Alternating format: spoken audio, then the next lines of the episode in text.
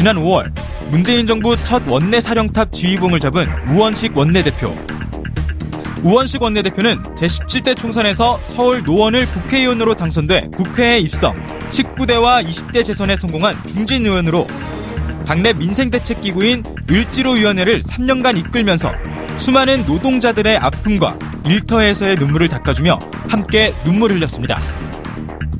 그런 그가 집권여당의 원내대표라는 중책을 맡으면서 인사청문회와 추경안, 정부 조직법 등 어려운 위기 속에 가교 역할을 톡톡히 해냈고 대통령직 인수위도 없이 출범한 문재인 정부가 무사히 안착하는데 상당한 기여를 했다는 평가를 받습니다. 특히 여소야대 국면에서 전국 주요 고비마다 국회를 동분서주하며 대화의 끈을 놓지 않았고 이 같은 끈기는 국회 정상화의 물꼬로 나타났습니다. 갈등의 중재자, 협치의 조정자로 불리는 더불어민주당 우원식 원내대표 모시고 다양한 이야기 나눠보겠습니다. 11월 10일 금요일 장윤선의 이슈 파이터 어, 본격적으로 시작해 보도록 하겠습니다. 두 번째 순서는 초대석입니다. 매우 특별한 분을 모셨는데요. 더불어민주당 우원식 원내대표 나오셨습니다. 대표님 어서 오십시오. 네, 안녕하세요. 네. 오늘 저희가 처음 모셨어요. 그러게 네. 이슈 파이터로 우리 장윤선 기자가 딱 데뷔를 하니까 정말 네. 보기 좋네요. 그리고 오늘은 보기 좋으세요? 화장도 하고 그래가지고 옛날하고 좀 달라요. 옛날하고 달라요? 예. 괜찮죠? 네, 괜찮아요. 멋있어요. 예. 시청자 여러분들께서도 함께 하실 수 있습니다. 지금 현재 페이스북 라이브 하고 있거든요. 여러분들께 많이 알리셔서 우리 함께 원식 대표에게 여쭤보고 싶은 것 마구마구 물어주시기 바랍니다. 자, 본격적으로 인터뷰를 좀 해보겠습니다. 100일이 지나셨어요. 100일? 아, 6개월. 6개월. 예, 예. 예 6개월. 벌써 6개월. 벌써 6개월 됐어요. 아, 시간이 이렇게 지났구나. 원내대표 임기가 예. 얼마 안 남았네요. 1 년이니까요. 끝날 때 됐네요. 딱, 아, 끝날 때는 아니고 반 했어요, 반. 반환점을 돌았네요. 돌진 않았고, 이제 돌 예. 며칠 있으면 반환점입니다. 네, 그렇군요. 야, 저는 시간이 그렇게 많이 흘렀는지를 몰랐습니다. 그래요. 옆에서 보는 사람은 그런가 봐. 그러니까요. 이게 저 1년에서 이게 정권 시작해서 바로 네. 바로 시작을 했잖아요. 네. 그러고 그 6개월 동안 너무너무 일이 많아 가지고 네. 몇년 한 것 같아요. 그 6개월 해 보시니까 어떠세요? 원내대표의 6개월. 제가 보기에는 분초를 다투면서 살고 계신 것 같긴 하던데. 네, 이게 이제 우리가 어, 지난 대선 그 전에는 촛불 시위를 네. 하고 그 전에는 물론 이 국정농단 이런 사태를 거치면서 촛불 네. 촛불 혁명이 있었고. 그리고 광장에서 국민들의 목, 목소리가 분출돼 네. 올라오고 거기에 그 분출된 이유가 그저 최순실만이 아니고요. 음. 그건 도화선이었고 네. 그 밑에 장착돼 있었던 이 음. 폭탄이 엄청난 거였죠. 부글부글 네. 끓는 민심이었는데 그 민심이 담고 있는 내용들이 결국 네. 대선 때 공약으로 드러났고 국민들이 그걸 보면서 선택하신 건 그런 거잖아요. 네. 선거 끝나고 6개월 동안 행정 권력은 변했는데 네. 의회 권력이 바뀌지 않았죠. 그러니까요. 결국 이게 문재인 정부가 해 나가는 일을 제도로 음. 안정적으로 뒷받침하려면 의회 권력도 바뀌어야 되는데 그렇지는 못해서 음. 여소야대 상황에서 하나하나 해가려고 음. 하니까 네. 굉장히 쉽지 않은 기간이었어요. 저는 어, 좀 지난, 뭐 지금도 그런 생각을 하고 있습니다만 아마 그 역사가 평가하기에 네. 헌정 사상 가장 어려운 여당 원내대표였을 것이다. 라고 역사가 평가할 것이다. 어, 그런 시기였고, 네. 그리고 하여튼, 저 하나하나 이렇게 넘어가느라고 음. 꽤 애를 많이 쓴 네. 그런 원내대표로 기억됐으면 좋겠다. 네. 그리고 결국은 잘, 잘 저 임무를 마친 원내대표로 음. 기억됐으면 좋겠다는 기대를 네. 갖고 있습니다. 사실은 많은 국민들께서 작년 이맘때 촛불을 음. 들고 광장을 매주 채워주셨고요. 네. 그 촛불혁명의 승리의 결과로 또 정권 교체도 이룬 것인데 네. 그때 마침 저한테 올 음. 봄에 음. 전화를 주셨어요. 네. 지금 정말 해야 될 거는 개혁 법안들인데 네. 이거 안 되면 사실 의미가 없는 거다. 음, 이 그렇죠. 압박을 여론이 해야 된다. 이러면서 네, 네. 저한테 왜 기자를 안 쓰는 거야. 그러니까 막 그러셨었어요. 그 말씀드렸던 그이 최순실이라고 하는 국정농단을 통해서 네. 폭발한 국민들의 민심 음. 안에는 네. 결국은 뭐냐면 국민들, 이 서민들, 중산층들이 네. 정말 먹고 살기 힘들었던 거거든요. 네. 먹고 살기 힘들었던 거는 이 단순히 경제적인 문제만이 아니라 그걸 포함해서 네. 우리 사회에 불공정하고 불평등하고 음. 네. 억울하고 음. 힘이 없으면 말도 못하고 음. 그저 눌리고 이런 사회 질서 전반에 관한 네. 거였거든요. 이명박 박근혜의 9년이라고 하는 거는 바로 힘 있고 빽 있는 사람들만 잘 사는. 네. 어, 그리고 그런 힘이 있으면 아무리 부당한 일을 해도 네. 그저 넘어가지고 네. 이게 이제 우리 사회 이 저 거래 질서나 음. 이런 걸로는 갑을 음. 뭐 계약서 이런 걸로 네네. 드러나기도 하고 갑 갑과 을의 문제로 드러나기도 했습니다만 우리 국민 대다수가 네. 을이라고 하는 불공정, 불평등, 억울한 뭐 음. 뭐 이런 조건에 있었고 네. 그것이 결국 이명 박근혜 정권의 그 성격과 음. 무관하지 않고 네. 그런 부글부글 끓는 민심에 권력을 사, 사적으로 농단한 그렇죠. 최순실을 보면서 도대체 쟤네들은 뭐냐? 어? 권력을 어떻게 사유, 저렇게 사유하냐? 국민들의 삶은 저 살펴보지도 않고 네. 그게 터진 거거든요. 그렇죠. 그거를 고쳐 나가려면 어, 대선도 대선입니다만 하나하나 제도를 바꿔내서 맞습니다. 그런 불공정한 어, 사회 질서를 예. 고쳐가는 예. 그것이 바로 적폐를 청산하는 음. 거죠. 그래서 제도 개혁이 굉장히 중요하다라고 음. 하는 거를 이제 그러니까요. 말씀 말씀드리려고 그 얘기합니다. 맞아요. 그 사실 원식 대표하면 을지로 위원장, 네. 더불어민주당 을지로 위원장 서민과 중산층 특히 이제 중소자영업자들 음. 어, 을들의 눈물을 닦아주는 정치인으로 많은 국민들께서 기억을 하고 계시는데요. 네. 그 을지로 위원회 활동 같이 하셨던 분이 네. 지금 오늘 국회에서 인사청문회 하고 계세요. 네. 오전 어떻게 보셨어요? 오전에 그동안 이제 제기된 그 여러 그 의혹들. 있잖아요. 네. 의혹들에 대해서 뭐 자료 제출 요구부터 해서 그 의혹들에 대한 문제 제기가 있었는데 그것에 대해서 홍정학 음. 후보가 어, 솔직한 그리고 어, 그 과정에 있어서 본인의 애로 네. 이런 것들을 솔직하게 이야기를 함으로 해서 네. 그리고 또 설명하는 것도 상당히 설득력이 있고요. 그래서 어 뭐 조금씩 이렇게 음. 그 의혹을 풀어가는 그런 과정이었던 것 같습니다. 네. 그 오늘 통하셨습니까 그분과? 통화는 못했어요. 맞죠? 제가 예. 그 상임위 예. 그 소속 네. 그 산업자원위원회의 소속 상임위원이어서 네. 오전에 어뭐 그 다른 일도 많아서 뭐 예결위도 열리고 음. 또뭐 제가 그 운영위원회 소속인데 운영위원회도 네. 열리고 해서 한 자리에 못 앉아 있었습니다만 네. 한 시간 넘게 예. 앉아서 지켜봤죠. 그렇군요. 그 지금 가장 좀 국민들로부터 음. 좀 너무한 거 아니냐 음. 중학생 딸 음. 증여 문제 이게 음. 이제 쪼개기 증여 또 뭐 조세 전문가들 보기에는 그 한 사람한테 몰아주는 것보다는 이게 나눠주는 음. 것이 뭐 절세다 뭐 이런 주장이 있긴 합니다만 음. 그래도 국민들 입장에서 보면 그동안 활동하고 주장해 오셨던 거하고 좀 다른 상황 아니냐 이런 비판들이 있습니다. 네, 뭐 그렇게 볼 수 있죠. 네. 그렇게 볼 수 있는데 어, 오늘 오전에도 그런 이야기가 있었습니다만 네. 홍종화 후보가 그렇게 자기 뭐 그 아들 딸이나 손주나 네. 이렇게 증여를 했다면 네. 그 얘기가 맞을 거예요. 음. 쪼개기 증여의 주체니까. 네. 근데 홍종화 후보는 증여의 주체가 아니고요. 음. 그 장모님이 주체죠. 장모님이 이렇게 나눠준 네. 건데 딸한테도 주고 손주한테도 네. 주고 어 그래서 그거를 홍종학 후보가 증여한 것처럼 음. 하는 건 꼭 맞는 건 아니죠. 네. 그러니까 이를테면 뭐 하지 마라 부인한테 네. 그렇게 어 왜 그렇게 못했냐 음. 장모님한테 왜 손주한테 그렇게 증여를 하시냐 음. 못 주게 해라. 이, 네, 못 주게 해라. 이렇게 네.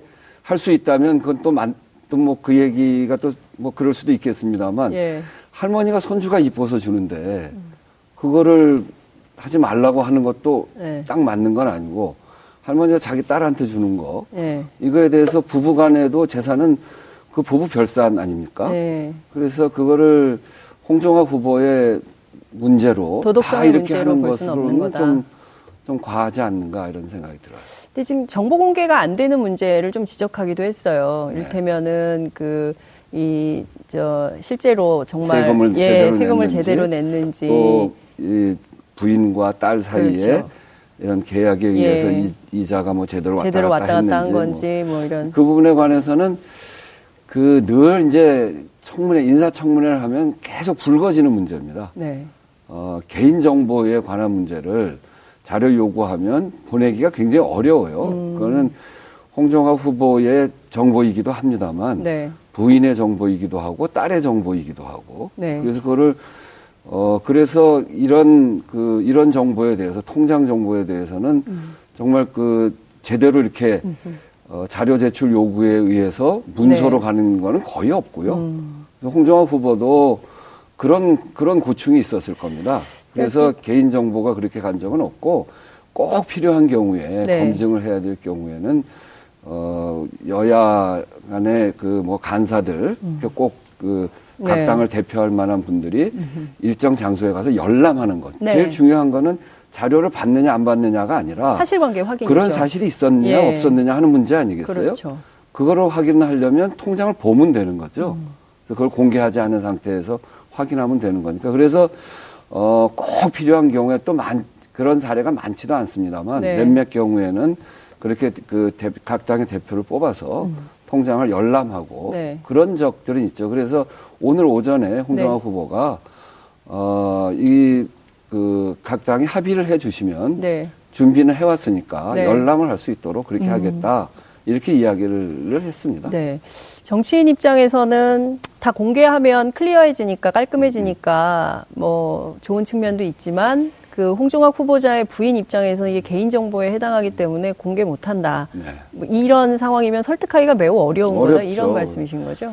그 저희가 그래서 이제 운영위원회에서 이번 그저 새로운 정부 들어서서 뭐 지난 정부도 마찬가지였습니다만 네. 인사청문회 쭉 했잖아요. 네. 요번 인사청문회는 특히나 제가 이제 원내대표로 쭉 했는데 지금 6개월 됐는데 아직 다 안 끝났잖아요. 그러니까요. 참 어려웠던 게 뭐냐면 어, 인수위 과정이 없었어요. 네. 원래 인수위를 두 달, 세 달 이렇게 대통령 인수위원회가 음. 국무위원이 될 사람들을 한꺼번에 다 쭉 한 두세 달 인수위 과정 동안에 네. 정리도 하고 검증도 하고 충분한 음. 시간을 가지고 그렇게 해서 한꺼번에 음. 국회로 보내거든요. 그러면 국회에서 네. 이제 도착하면 20일 만에 네. 인사청문회를 해야 되니까 네. 한꺼번에 쭉 이렇게 처리가 네. 됩니다. 근데 요번에는 그런 그 음흠. 준비 과정을 할 수가 없고 네. 당선되는 날 바로 청와대로 들어가서 음. 그때부터 준비를 했기 때문에 인사청문회 대상자가 두 분, 세 분 이렇게 해서 뭐 일주일, 이주일 음. 단위로 계속 국회로 넘어왔어요. 네. 그러니까 한 분한 한 분이 네. 언론에 의해서 그냥 완전히 이렇게 그 검증되어지는 네. 아주 그냥 철저하게 검증되는 과정을 다 거쳤거든요. 그러다 보니까 청문 제도에 좀 문제가 있다. 여야 간에 그런 얘기를 다 얘기를 했습니다. 그래서 국회 운영위원회에서 청문회를 하는데 이렇게 가족들까지 본인들의 문제가 음. 아니라 가족과 그 주변에 있는 사람들까지 신상이 다 드러나는 이렇게 되면 누가 국무위원을 하려고 하냐. 네. 우리 사회에 좋은 분들이 많을 음. 텐데 본인은 당당한 음. 한다고 하더라도 부인이 아무 잘못이 없어도 본인의 뭐 통장까지 다 공개되어지는 음. 상황이면 주변 가족들이 하지 마시, 마십시오. 음. 이렇게 되기 때문에 사람 고르기가 너무 어렵고 그거는 그 국가로 네. 봐서도 도움이 안 되기 네. 때문에 네. 청문 그 제도를 바꾸자 해서 네. 국회 운영위원회에 청문제도 개선 소위원회를 구성을 음. 했습니다. 여야 합의로. 제가 그 국회 출입 기자를 오래 했잖아요. 네. 그 야당이실 때는 이런 게 필요하다고 하셨었거든요. 네, 필요했어요. 필요하죠.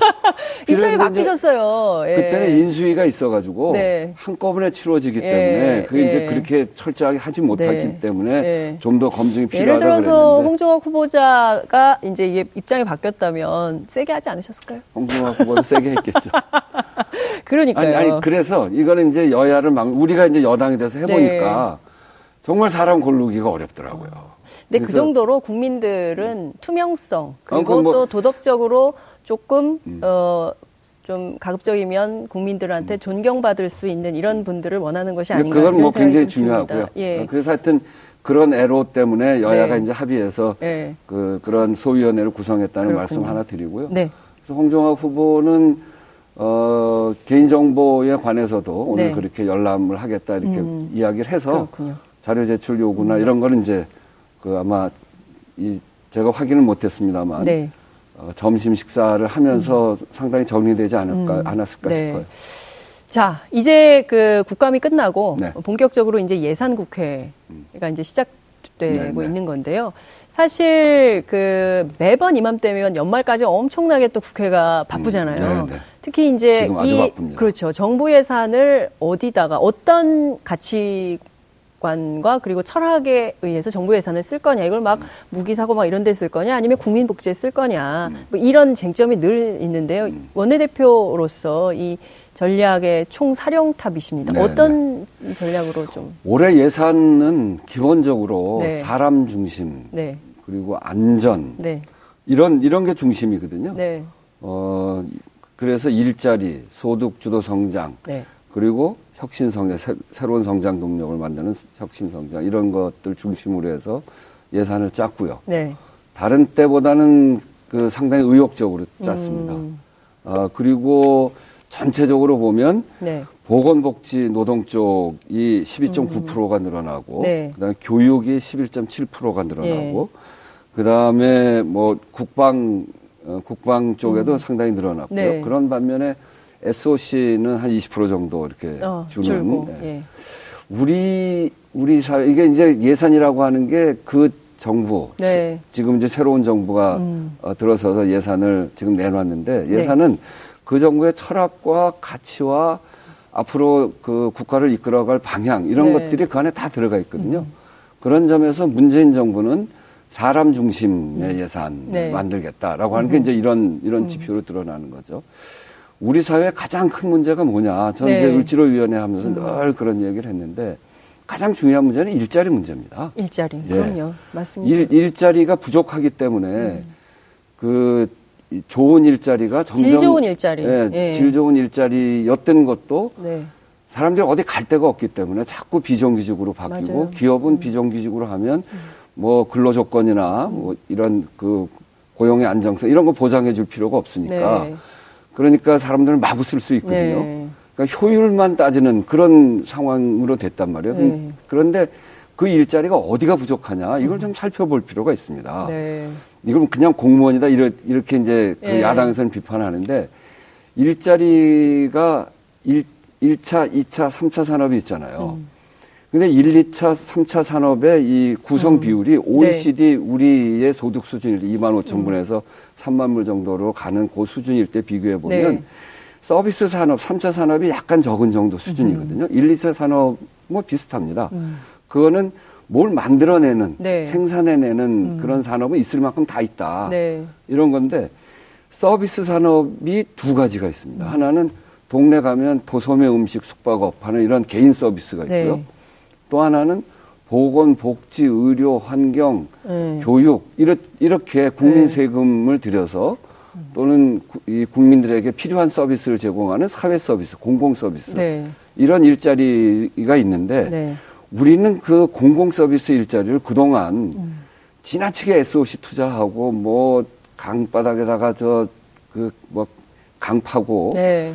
외국에 해외 자원 개발한다고 음. 그러고 이렇게 하면서 거기다 돈을 제대로 안 쓰고 이거는 대개 재벌들을 위해서 쓰는 거거든요. 음. 네. 도로 공사하면 누가 제일 돈 법니까? 그러니까요. 그건 너무나 분명. 네. 전 세계에서 고속도로 율이 제 1위가 우리나라입니다. 국도가 제일 잘 놓여진 나라의 두 번째가 우리나라예요. 야, 민자도 엄청 많잖아요. 그렇죠. 네. 그러니까 고속도로와 국도율로 네. 음. 보면 우리나라가 최고 수준에 와 있거든요. 그런 그런 반면에 이 사회 서비스 일자리는 한 네. 300만 개 정도가 부족합니다. 늘려야죠. 여기 그- 국민 세금과 네. 또 사회의 총력을 모아서 만들어야 될 국민들에게 필요한 서비스 일자리가 제대로 안 만들어져 있습니다. 음. 이게 결국은 세월호나 무슨 각 곳에서 일어나는 안전사고 이런 네. 거 있잖아요. 네. 이런 걸로 다 드러나는 겁니다. 우리나라 음. 굉장히 안전하지 못한 나라잖아요. 그렇습니다. 그 안전사고가 많이 일어나고 그런 점에서 네. 사회 서비스의 일자리, 네. 돌보는 일자리, 예. 국- 국민들을 살피는 일자리 음. 이런 일자리가 너무나 부족하기 때문에 이거를 메꾸는 일로부터 시작을 해야 됩니다. 네. 여기에 이렇게 저 부족하니까 네. 이 사람들이 여기에 가지 못하고 돈만 조금 생기면 동네에서 가게 한단 말이에요. 음. 동네 가면 식당 굉장히 많잖아요. 미국은 인구 400명당 식당 하나인데 네. 우리나라는 70명당 식당 하나예요. 그 자꾸 망하죠. 너무 많이 먹어. 문 맨날 닫아. 맨, 맨날 문 닫죠. 그리고 가게 거기서 손님 하나도 없고 어 그래서. 그 최소한의 자본조차 없어진 분들은 기업에 가서 비정규직으로 들어가고 비, 비정규직 아주 뭐 나 아무 때나 그냥 잘라도 좋다. 최저임금만 줘도 좋다. 최저임금 아닌 알바 자리라도 좋다. 이렇게 해서 들어가니까 결국은 기업은 그런 사람들 훨씬 일을 열심히 하거든요. 네. 그러니까 그 그렇게 보인단 말이에요. 아주 쓰기도 편하고. 그러니까 정규직을 비정규직으로 바꾸는. 예. 그래서 우리 사회를 바꾸는 핵심적인 이 고리는 네. 공공 서비스의 일자리부터 시작해서 이 민간 쪽의 일, 자리를 좋게 만들고 네. 거기 내수를 진작시키는 걸 통해서 거기에서 일자리 늘려가고 네. 하는 것이죠. 그래서 요번 예산은 가장 중요한 게 소득주도 성장과 네. 그 일자리를 만드는 예. 이것을 핵, 핵심 과제로 하고요. 네.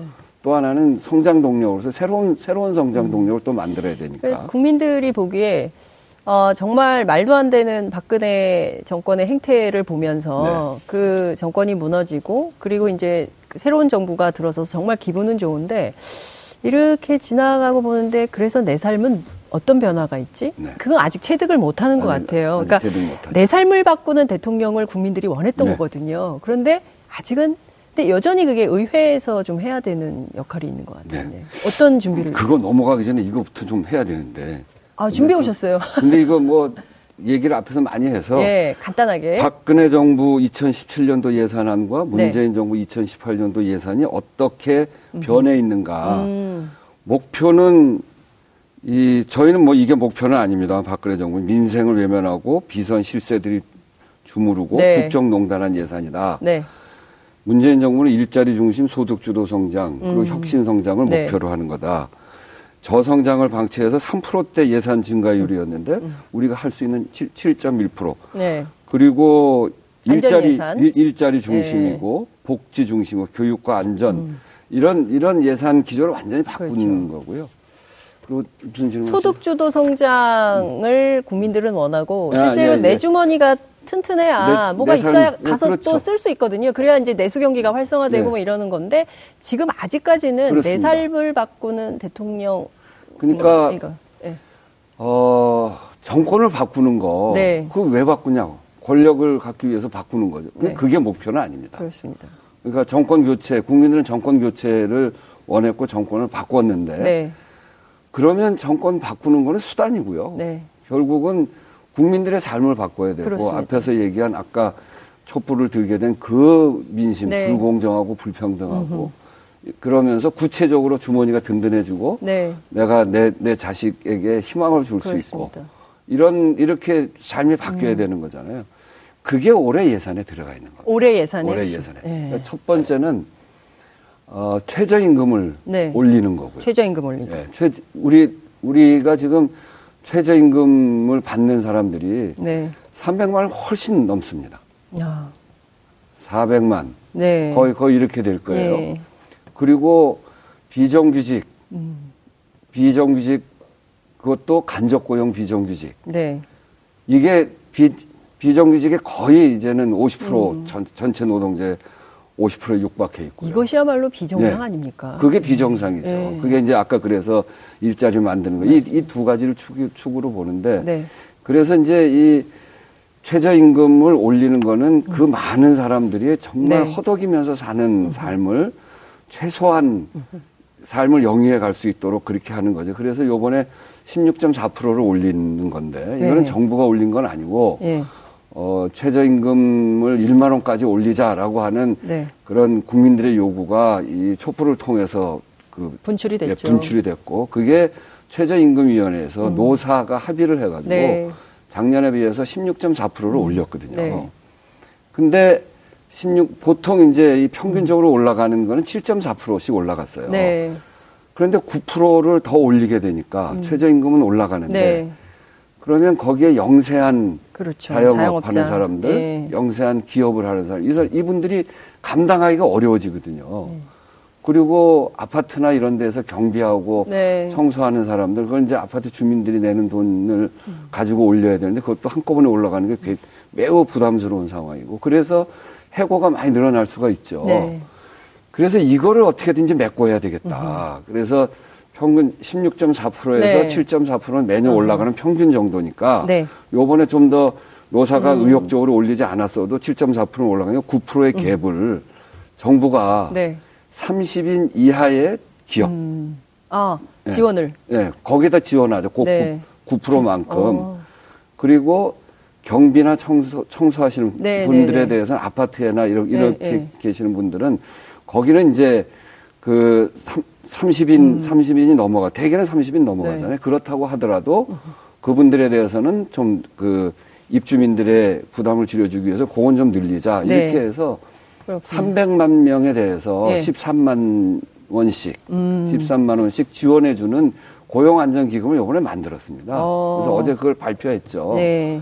그렇게 해야 노사 간에 합의한 최저임금, 음흠. 최저임금이 네.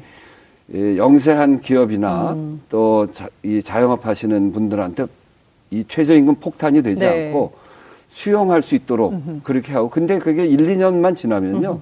그것이 내수를 진작시키는 효과가 그렇죠. 되기 때문에 대개 이제 최저임금 안 주고 대기업들이 가져가면 네. 대기업들한테 다 들어가잖아요. 맞습니다. 대기업 회장이 네. 아니면 거기 임원 몇 사람이 네. 뭐 저 5억 올려준다고 해서 동네 가서 밥 몇 그릇 사 먹겠어요. 하루에 다 세 끼 먹어요. 그래서 네. 다, 다 세 끼 먹잖아요. 네. 근데 이거를 300만 명한테 나눠서 그러면 내수 경기가 활성화가 되죠. 동, 동네 식당이 동, 네 가서 다 다 쓸 거 아니에요. 그렇죠. 그러면 내수 경기가 활성화되는 네. 거예요. 골목 상권이 죽는 이유가 네. 주머니가 다 텅텅 비어서 그런데 그러니까요. 최저임금을 올려주면 그거에 음. 따라서 최저임금만 올라가는 게 아니고 음. 다른 기업의 그 월급도 조금씩 다 올라간다면 예, 예. 그러면 내수 경기가 돌아가고 네. 그 다음에는 최저임금을 이렇게 보완해주지 않더, 라도 네. 괜찮은 거죠. 왠지 연말에 회식 분위기가 좀 따뜻해질 것 같은.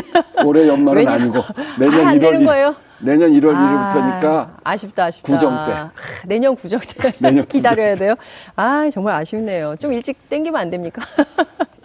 그렇게 그렇게 좀 합의한 게 네. 법적으로 노사 간에 최저임금위원회에서 합의한 게 1월 1일부터 효력을 네. 발휘하거든요. 아쉽네요. 근데 이거를 자유한국당이 그러니까요. 최저임금 올린 것도 부담 부담스럽다고 예. 반대하고 예. 그 부담을 덜어주려고 정부가 고용안정기금 3조를 만든 것도 반대하고 도대체 어떻게 하자는 건지 모르겠어요. 제가 드리고 싶은 질문이 바로 그것인데요. 네. 이제 그 바른정당의 아홉 명의 의원들이 탈당해서 자유한국당으로 네. 가면서 의석수가 늘어났어요. 그런데 네. 이제 자유한국당 쪽에서는 이것은 시작이고 그 내년 지방선거 앞두고 네. 계속 늘어날 거다 음. 이렇게 얘기를 합니다. 사실상 더불어 민주당이 지금도 뭐 이런저런 그 활동을 하는데 어려움이 많으시겠지만 이 원내 일당 지위를 잃게 되는 상황이 되지 않겠냐 음. 이런 분석을 하고 있습니다. 이 점은 좀 어떻게 보세요? 글쎄 일, 원내 일당 의석을 잃을지 않을지는 그때 가봐야죠. 정치라는 게 이제 네. 예, 뭐 예측해서 네. 뭘 하기가 굉장히 어려운 거고요. 어, 자유한국당이 국민들의 지지를 제대로 받으면 음. 늘어나겠지만 지금처럼 어, 이런 예산에 대해서 무조건 반대하고 네. 소득주도 성장 또는 일자리를 꼭 만들어야 되는 본인들이 대선 때 다 공약했던 것들이거든요. 음, 네. 대개는 최저임금 올리자는 것도 그렇고 또 이렇게 일자리 소방관 네. 늘려야 된다, 뭐 경찰 늘려야 된다 이런 거 다 약속을 하고 지금 이제 반대를 아주 세게 하고 있는데 네. 그렇게 해서 국민들의 신뢰를 잃으면 음. 또그 당에 막, 막 들어가기는 쉽지 않겠죠. 그럼 음. 또 다른 길을 모색해 보고 이렇게 네. 될 테니까 뭐 지금으로서는 그렇게 어, 일당을 잃을 것이다. 이렇게 예단하고 뭘 네. 판단하기는 쉽지 않다. 네. 그러니까 그 가능성은 없다. 이렇게 보십니까? 없다는 건 아니고요. 아니고요. 뭐 그럴 수도 있는데 네. 안 그럴 수도 있다. 그러니까 이제 중요한 것은 정치적으로 돌파하는 능력인데요. 네. 그래서 네. 국민의당과의 연대 얘기도 좀 나오고 뭐 그렇습니다. 음. 저는 이제 그늘 그 런 정계 개편의 가능성은 있다고 보십니까? 늘 연대하자 그러죠. 정책 그러니까. 예, 예. 국민의당은 기본적으로 네. 우리 당과 뿌리가 같지 않습니까? 그렇죠. 지지 기반도 겹쳐 있고 네. 그래서 또 경쟁도 하는 사이이긴 합니다만 네. 어. 김대중 대통령이 정의가 강물처럼 흐르는 음. 민주주의. 네. 그 다음에 그 중산층과 서민의 나라. 네. 햇볕 정책을 통한 남북의 평화적 공전, 통일. 음. 이런, 이런 것들 아주 기본적인 정체성에 있어서 국민의당과 우리가 같은 정당입니다. 네. 지금 우리한테 주어져 있는 과제는 정말 이렇게 기득권, 힘 있는 자, 어, 이런, 이런 기득권 사회로부터 음. 서민과 중산층의 나라로 바꾸는 음. 국가 대개조의 과정이 네. 그 우리한테 필요합니다. 음. 그런 그런 과제가 우리한테 있는 것이고 그것은 또 일방의 양보로 되지 않고 사회적 대타협이라고 하는 네. 그런 그 그런 우리가 한, 지금까지 제대로 가보지 못한 길로 가야 되고요. 그렇게 해서 나라를 바꾸는 게 우리한테 과제인데 저는 그, 그런 과제에 대해서 국민의당이 동의한다고 생각해요. 그러면 우리가 할 수 있는 게 우리의 지금의 과제, 네. 개혁 입법 과제들이 있거든요. 네. 적폐를 청산하는 일, 그거는 뭐 누구누구 사람을 이야기하는 게 아니라 네. 불공정하고 불평등한 사회 시스템을 바꾸는 일이 기본적인 적폐 청산이고 네. 또 시스템을 바꾸려면 제도를 개혁해 음. 소위 개혁 입법들을 해야 됩니다. 네. 그리고 더 나아가면 정말 우리 사회를 바꾸기 위해서는 음.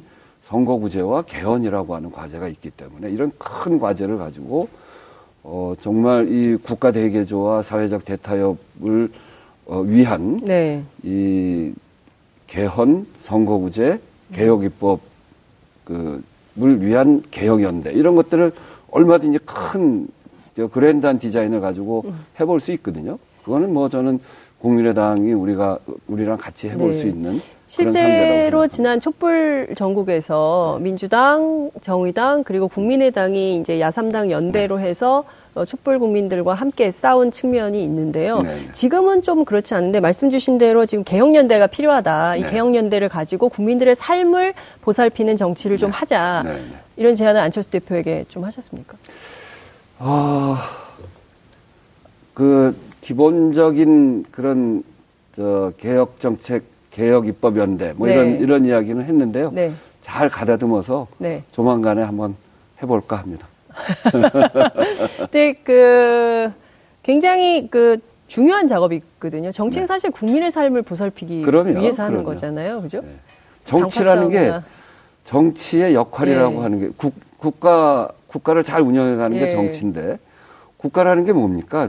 원래 태어난 게 이렇게 저 이 구성원들 공동체 네. 구성원들 중에 이거를 아무런 규제를 안 하면 힘이 힘 있는 사람들이 다 그냥 장악해가지고 노예같이 쓰는 거 아닙니까? 이게 그렇죠. 고대 노예제 아닙니까? 예.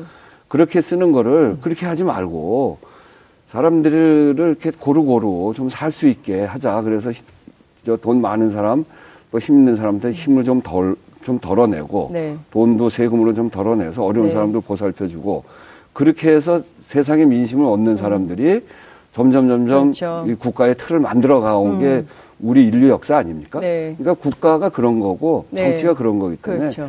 정치는 권력을 잡는 것, 잡는 수단을 통해서 음.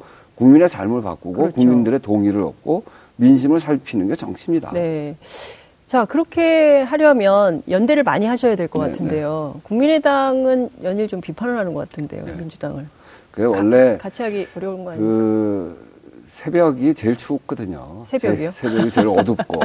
그러니까 아, 새벽입니까, 지금? 그러니까 국민의당도 예. 지금 이제 다음 지방선거나 이런 네. 또 올해 연말이라고 하는 첫 번째 이 예산 다루는 예산이라고 하는 게 그 사회를 변화시키는 가장 음. 중요한 가치고 네. 또 이것을 뒷받침하기 위해서 이런 국가 운영의 이런 음. 그 국민들의 삶을 바, 꾸기 위해서 입법들 해 나가는데 네. 거기에 그 해 나가는 데 있어서 그 네. 바로 앞, 앞이기 때문에 네. 서로 이제 힘겨루기도 하고 그러는 거죠. 음. 저는 좀 좀 더 저희들이 더 노력해야 되겠다 하는 생각을 갖고 있습니다. 그러니까 자유한국당이 커지는 만큼 그 반대에서 국민의 삶을 좀 보살피고 키워나가는 방향으로의 정책 연대를 기반한 어, 정계 개편 이런 것도 가능. 정책 연대를 기반하는 거는 정 정계 개편은 아니고요. 아니고요. 정책 연대죠. 그건 정책 연대고. 네. 예. 어쨌든 그 가능성은 많지 않다 이렇게 보시는 거군요. 아니 그 이제 각자 정당이 있고 정책 연대는 하지만 뭐 새로운 당을 만들고 이 가능성은 없다 이렇게 보시는 거예요. 없는 게 아니고 그런 모, 든 가능성에 대해서 다 막아놓고 생각할 필요는 없는데 네. 지금은 네. 네. 정책 연대를 통해서 개혁 입법 연대를 통해서 우리 네. 우리 삶을 음. 국민들의 삶을 개선해 가는 것이 지금으로서는 가장 중요한 할 수 있는 그런 그 길이다 음. 이렇게 생각합니다. 그러니까 국회 안에서 덩치 키우는 것이 중요한 것이 아니라 국민의 말, 마음을 좀 그러니까 얻어서 실질적으로 덩치 우리가 이제 갈라진 지가 또 얼마 안 되잖아요. 네. 그 안에 갈등도 상당히 많고 네. 그런 갈등 지, 지자들까지 이게 다 흔쾌하게 네. 동의되는 그러고 공개적인 음. 과정을 거치지 않으면 네. 안 되는데 이것을 밀실로 한다거나 음. 이렇게 해가지고 네. 국민적 동의를 받겠습니까? 그리고 명분도 분명해야 될 테고. 네. 그래서 지금으로서는 어 이 소위 개혁 입법과 예산과 음. 개헌 선거구제를 비롯한 우리 미래 설계를 해 나가는 데 네. 있어서 함께 할 수 있는 일을 최대한 음. 넓혀가는 그런 그런 것들을 해야 될 시기다. 네. 자, 지금 사실 권력기관의 적폐청산 네. 요구가 국민들한테 굉장히 높았고요. 실제로 그런 그 활동을 문재인 정부에서 하고 있는데, 어, 특히 이제 그, 어, 박근혜 정권에서 활동했던 특히 이제 댓글 수사 관련해서 네. 했던 그 검사 한 명이 네. 스스로 이제 목숨을 끊으면서 이 또 이제 막 문제가 커지고 있어요. 이제 그러면서 전병헌 수석께 네. 에, 이 문제가 다시 또 불거지고 있는데요. 일각에서 뭐 균형을 맞추기 위한 수사다 뭐 이런 얘기도 나옵니다. 전반적으로 좀 어떻게 보십니까? 시간이 많지 않기 때문에. 아, 참 지켜봐야죠. 뭐 네. 지금 이제 막 저 일어나는 일이기 때문에 그 한 분 목숨을 저 잃은 그 검사 그분에 대해서 참으로 어 마음이 아프고 안타깝기도 하고요. 네. 어, 그, 그런 선택을 하지 말고 그냥 네. 수사를 잘, 잘 받고 네. 또 그렇게 하셨으면 좋았을 텐데 이렇게 극단적인 선택을 네. 해서 모두의 마음을 아프게 하고 있는 거고. 예. 음, 그런, 그런, 그런 반면 이제 또 이 우리 사회의 적폐를 드러내는 일, 이런 네. 것들은 또 그냥 넘어가면 안 되는 일 아닙니까? 네. 그러니까 과거에 잘못된 거는 잘못된 대로 드러내면서 문무일 총장도 그런 얘기를 했던데요. 인권을 최대한 음. 존중하고 어, 그렇게 해야 된다 이렇게 네. 이야기를 알겠습니다. 그런 원칙을 가지고 또 투명하게 음. 어, 하는 과정을 거치고요. 뭐 전병헌 네. 수석 문제도 검찰이 네. 이 과정 자체를 투명하게 관리해 가면 된다 이렇게 생각합니다. 네, 정말 중요한 것은 어, 적폐 에 대한 진실 규명 이런 네. 것이 더 필요한 절차다 이런 말씀 주신 걸로 마무리하겠습니다. 시간이 많지 않아서 이제 좀 정리를 해야 될 것 같아요. 오늘 말씀 정말 잘 들었습니다. 고맙습니다. 네, 네 감사합니다. 장윤선의 이슈파이터 오늘 준비한 내용은 여기까지입니다. 다음 시간에도 더 날카로운 시선, 더 뜨거운 이슈, 한 걸음 더 들어가는 취재를 통해서 새롭게 여러분들께 다가가도록 더욱 노력하겠습니다. 고맙습니다.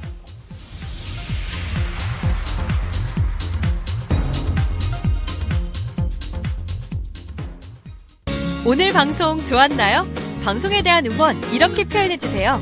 다운로드하기, 댓글 달기, 구독하기, 하트 주기. 더 좋은 방송을 위해 응원해주세요. 다운로드하기, 댓글 달기, 구독하기, 하트 주기. 기억하셨죠?